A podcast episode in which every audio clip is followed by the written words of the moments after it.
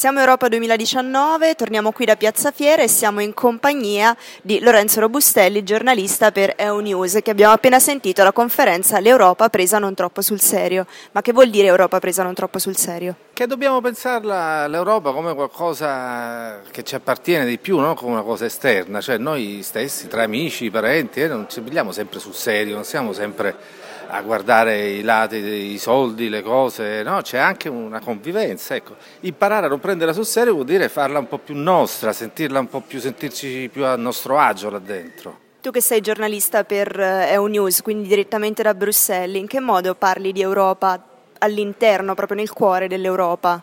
E io ne parlo, cioè io soprattutto, noi a UNUS la raccontiamo soprattutto agli italiani, abbiamo anche qualcosa in inglese, ma cerchiamo di raccontarla in maniera prima di tutto professionale e, e raccontiamo sia gli aspetti istituzionali più importanti, chi presidenti, chi viene nominato, in questo momento si discute di questo, il Parlamento, sia gli aspetti più leggeri, le, le, le cose che, eh, che sono in divenire e le cose di cui abbiamo bisogno, cioè cerchiamo di cogliere, tra i nostri collaboratori ci sono molti ragazzi. Perché? Perché cerchiamo attraverso di loro di cogliere le, le istanze del futuro.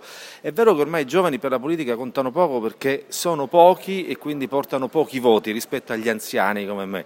E, e però eh, noi, la siamo costru- cioè, noi fa- lavoriamo per il futuro, no? Le politiche a breve sono poche e sono comunque di per sé spesso poco utili.